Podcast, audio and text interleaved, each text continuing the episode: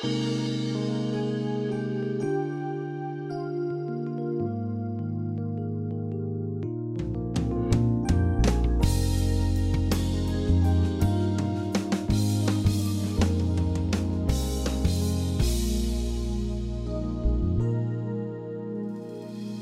to Peace by Believing with Jon Redmond, Associate Pastor of First Baptist Church in Pasadena, Texas. Please open your Bible to Matthew chapter 2 as Jon shares his message, The Forgotten Part of the Christmas Story. The 12 days of Christmas lead up to January the 6th, which is the day of Epiphany. By the way, when we hear that phrase, the 12 days of Christmas, what do we think of? We think of a song, right?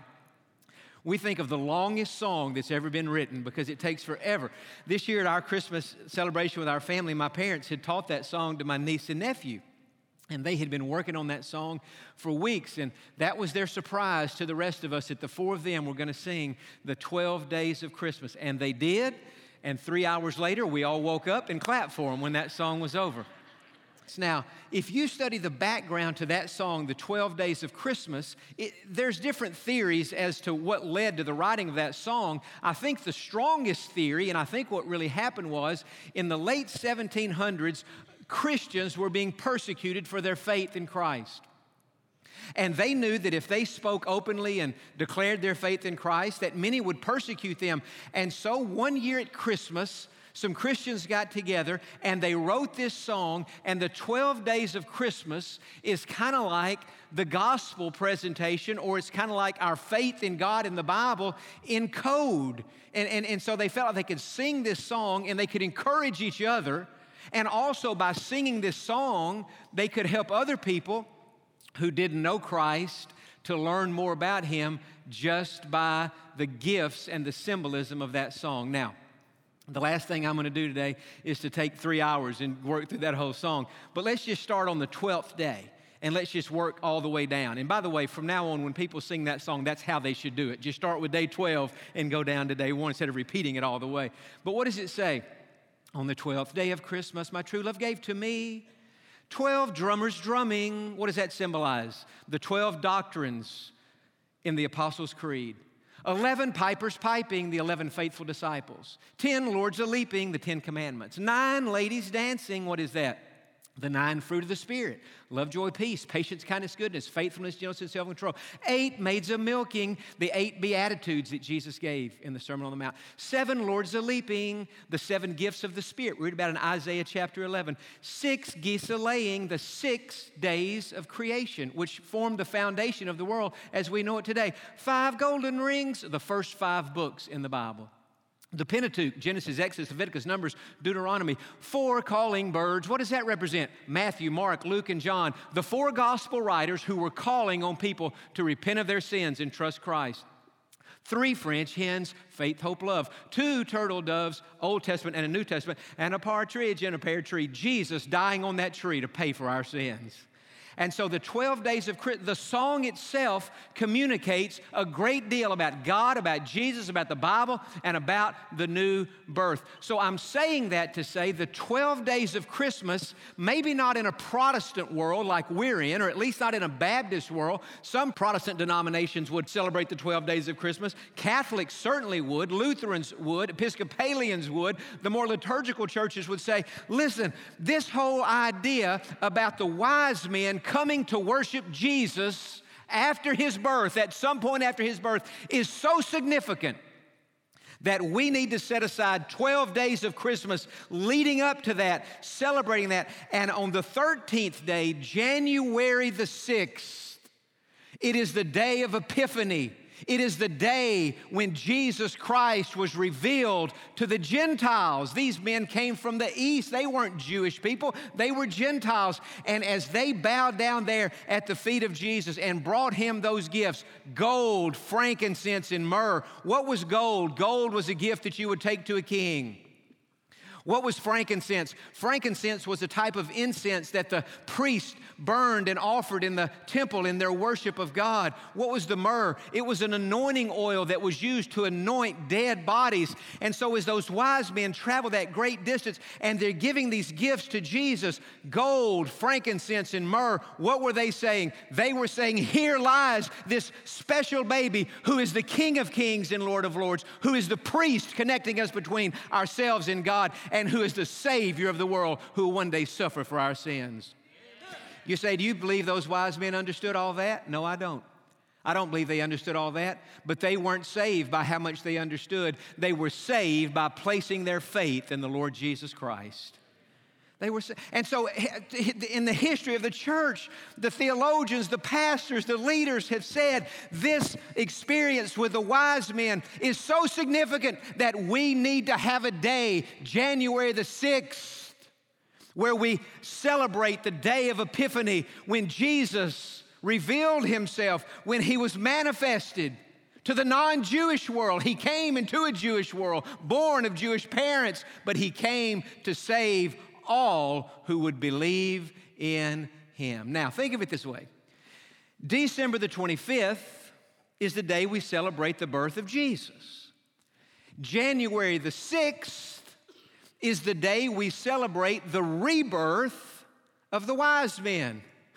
They were saved by placing their faith and trust in Jesus Christ. So that this day of epiphany is a big deal. And so, for the last several years in my own heart, I have celebrated the day of epiphany. I have been mindful of what happened on that day. We are mindful that not only was Jesus born in Bethlehem, but if we have placed our faith and trust in him, that we have been born again. Everybody needs a January the 6th. Now, it may not be that day when you were saved, may not be that day when you were born again, but you need a day in your life when you knelt at the feet of Jesus, acknowledging Him as King, priest, and Savior, and placed your faith and trust in Him. Now, that said, open your Bibles this morning to Matthew chapter 2, and I've called the sermon this morning the forgotten part of the Christmas story because it is. We're good in December to preach about the angel Gabriel and the announcement and all that went on leading up to the birth of Jesus. Even we're preaching about how he was born. But in Matthew chapter 2, we read about an experience somehow surrounding the birth of Jesus, whether it was 12 days later or two years later. Jesus was very young. And I want us to read, and as we walk through this today, here's what I want you to think about. I want you to think about and to reflect upon your salvation experience. For many here today, you got saved 10, 20, 30, 40, maybe 50 years ago. But however long ago it's been, as we see the salvation experience of the wise men, I want you to think about your own salvation experience and let's see if we can draw some parallels there. First of all, as we think about our own salvation experience, we remember how we were led by God. We were led by God. In Matthew chapter 2 and verse 1, we see how these wise men were led by God. But after Jesus was born in Bethlehem of Judea in the days of Herod the king, behold, wise men, magi, from the east came to Jerusalem, saying, Where is he who has been born king of the Jews? For we have seen his star in the east and have come to worship him. And so God led these wise men from wherever it was they lived in the east all the way to Bethlehem. But how did He lead them there? By a star. It says to me that God is always the one who takes the initiative in our salvation. In John chapter 6, in verse 44, Jesus said, No one can come to me unless the Father who sent me draws him. That's why when I stand up here on Sundays and preach, or when my dad stands up here and preaches, we're preaching the gospel, we're preaching the Bible, we're lifting up Jesus, but we're not standing up here alone. We're not working without help. I know full well that right now, as I'm beginning this sermon, that the Holy Spirit of God in this room and to those listening at home, the Holy Spirit is beginning the process of drawing people and leading people who do not know Christ to the feet of Jesus so that they can be saved.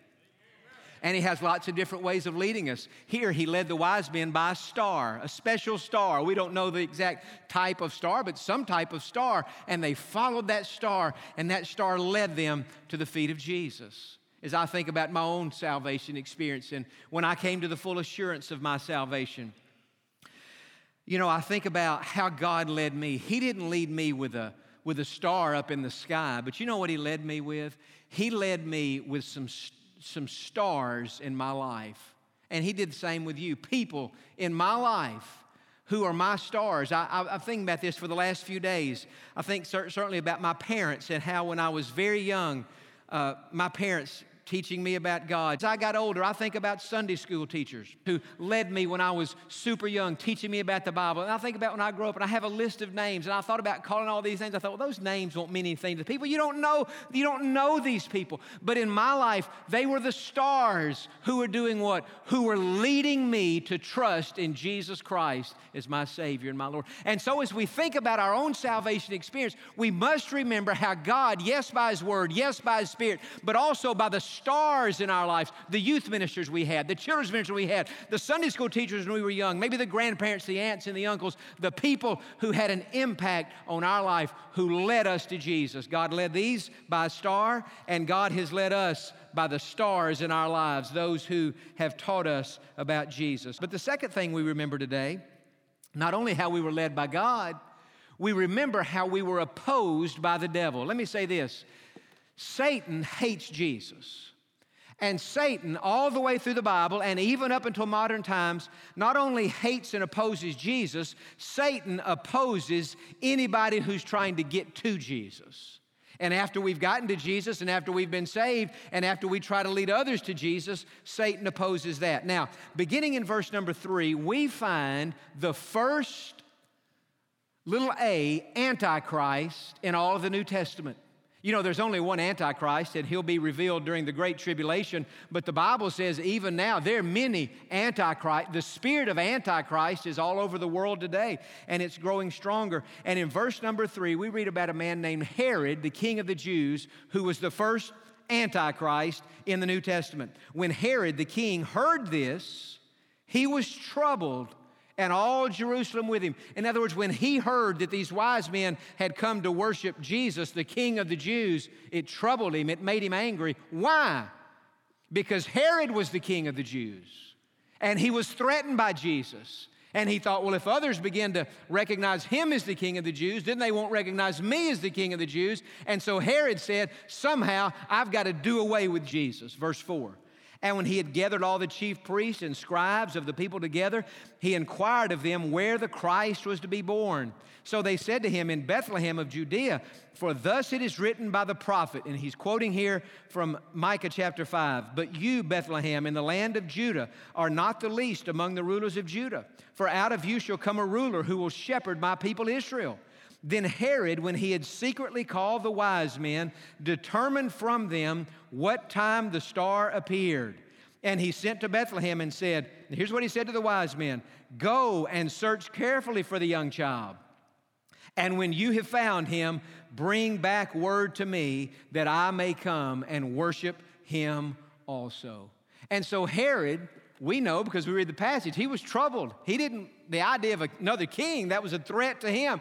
But he says to the wise men, he said, What I want you to do, go to Bethlehem and then come back and tell me where this baby is so that I too can go and worship him. And the wise men might have thought, Well, how nice of Herod. How gracious of him. He's going to do the same thing we're going to do. He's going to go worship Jesus. And yet, Herod's words did not reflect Herod's heart. His words were deceptive. He had no intention of worshiping Jesus. He had only the intention of destroying and killing Jesus, which later in this chapter we read that he had all the baby boys in Bethlehem, two years old and younger, destroyed, thinking if he killed them all, certainly, certainly that would include Jesus himself. Now, as we think about the different ways in today's world that the devil opposes those who are seeking God, who are seeking to come to Jesus. In other words, God is convicting people by His Spirit. God is revealing people's sins. God is revealing their need for Christ. And yet, Satan doesn't just sit idly by and say, okay, all y'all go to Jesus and get saved. No, the, the devil does everything he can to oppose the work of God. I, I, there's not a bigger football fan in, in, in the world than I am. I love, I love football. I played it in high school. I would have played it in college and even professionally if only I had been bigger, better, faster, and stronger. Those are the only things. If I, with the exception of that, I know I could have made it. Football is neither good nor bad. It's, it's neutral in, as far as spiritual things are concerned.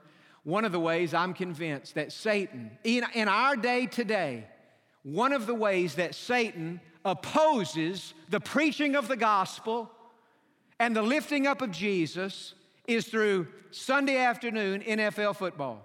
Do you remember the story Jesus told in Matthew 13, the parable of the sower? The sower went out to sow seed. The seed's the word of God, and he sowed it. And the first place he sowed that seed was on the pathway, the hard ground.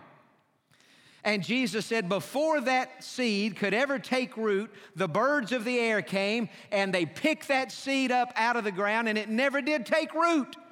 And I think in our country, on a typical Sunday, I mean, for forever now, for over 50 years now, people have gone to church and people have heard the gospel, and Jesus has been lifted up, and sin has been exposed and revealed, and Christ has been exalted, and the Holy Spirit has convicted people, and people, many have gotten saved, and others have said, This is new to me. I didn't know this. And they've walked out the doors and they've thought, That's a decision I need to make. I need Christ. I need, I need to think about this. And so they leave the church and they get in their car and they drive home and they're thinking about the things of God. And then they turn the television on and for the rest of the day they're thinking about the NFL. And what is it? Am I saying the NFL's bad? No, it's neutral. I'm saying the devil uses that so that the seed that has been planted never can take root. What I'm saying to you today, and I could give a lot of examples, whether it's that, whether it's pride, whether it's a lot of other things, the devil will do anything he can to prevent someone from coming to Jesus Christ and being saved. And one of the things he does today is the same thing he did here. He uses a deceptive form of spirituality. And today, this is prevalent in our culture, a deceptive form of spirituality. Look again in verse 8. This is what Herod had. Herod said, Go and search carefully for the young child, and when you have found him, bring back word to me that I may come and worship him also. In other words, Herod, Herod was saying all the right things. It sounded good, it sounded genuine, it sounded spiritual, and that's what our culture is experiencing today a form of spirituality without Jesus, religion without God. Listen to what I read last week 63% of adults in America, 63%, six out of 10, believe, and here's the quote having faith matters more than which faith you have. Now, think about that. Having faith is more important than which faith. This is why many times in our culture today you'll hear a celebrity or a politician or an athlete and they'll say something like this Well, when I'm going through hard times, I just lean on my faith. My faith is very important to me. Well, that's what does this even mean? I mean, if a Christian says that, we're talking about our faith in Christ. If a Muslim says that, they're talking about their faith in Allah. If a Buddhist says that, they're talking about a totally different thing but the idea that is now permeated not only European culture, but American culture is what we need is faith. Friend, let me tell you something. I do not lean on my faith, I lean on Jesus, the object of my faith. Faith is only as good as its object. This platform, I'm standing on it. Why? Because it's a strong object. That pew you're sitting in, why did you sit down? It's a reliable pew. It is not our faith that saves, it is the object of our faith that saves. Yet in our culture today, the idea is just faith. Have faith, have faith. It's vague. Nobody even knows what they're talking about. This was a more concerning statistic 60% of people in America who claim to be born again Christians now let's let that sink in. 60% of people who claim to be born again Christians believe that Muhammad, Buddha, and Jesus are all valid ways to God. That's 60% of people who say they've been born again and that they're Christians, and yet they say, Yeah, we're Christians. We believe for us it's Jesus, but you could be Muslim, you could be Buddhist, or you could be anything else as long as you have faith. This is what is happening in our culture. It's what began happening in Europe 150 years ago when liberalism took over the universities, then it infiltrated the churches.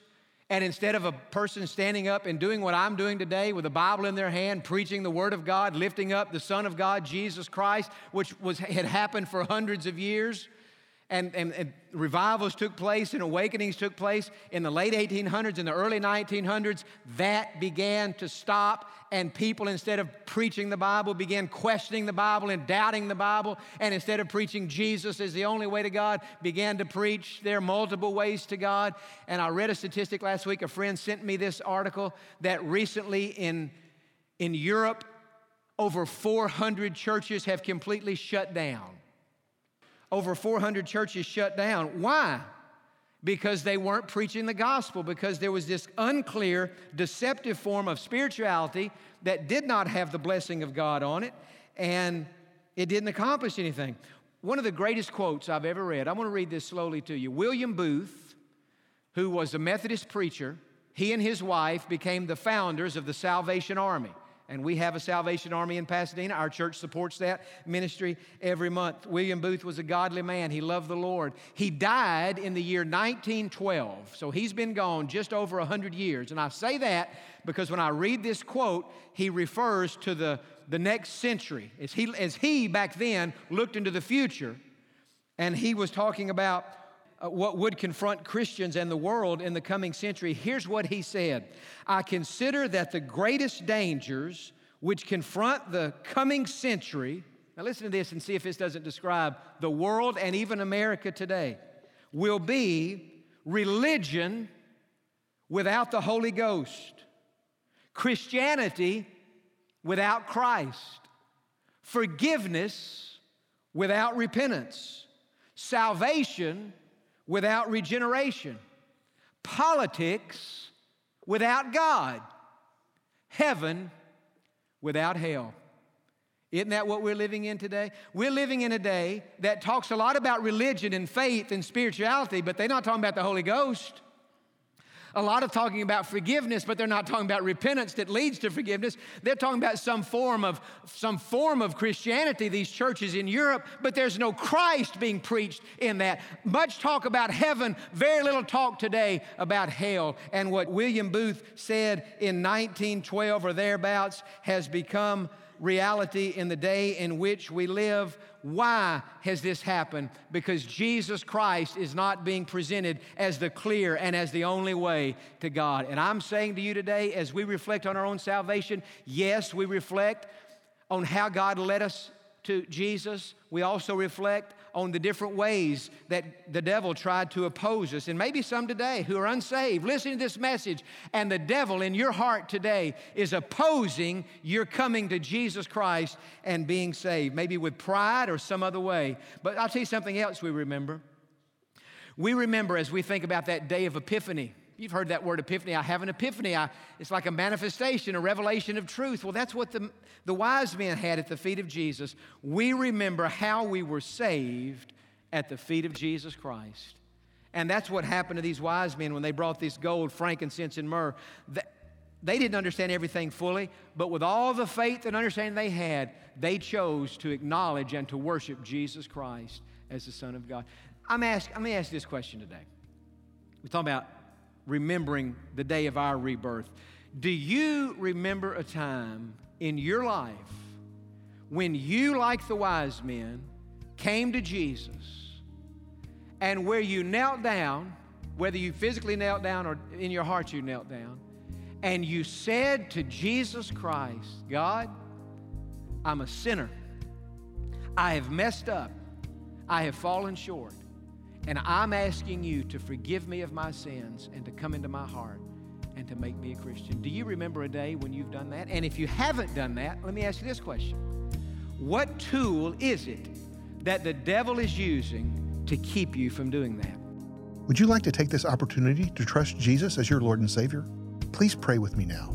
Dear Jesus, I believe that you love me and that you died on the cross to pay for my sins. I ask you to come into my heart, forgive my sins, and make me a Christian. I ask you to save me, and I trust you to do it. If you just prayed to receive Christ as your Savior today, please let us know by sending an email to info at peacebybelieving.org. Thank you for joining us today, and we look forward to you being with us on the next Peace by Believing with Jon Redmond.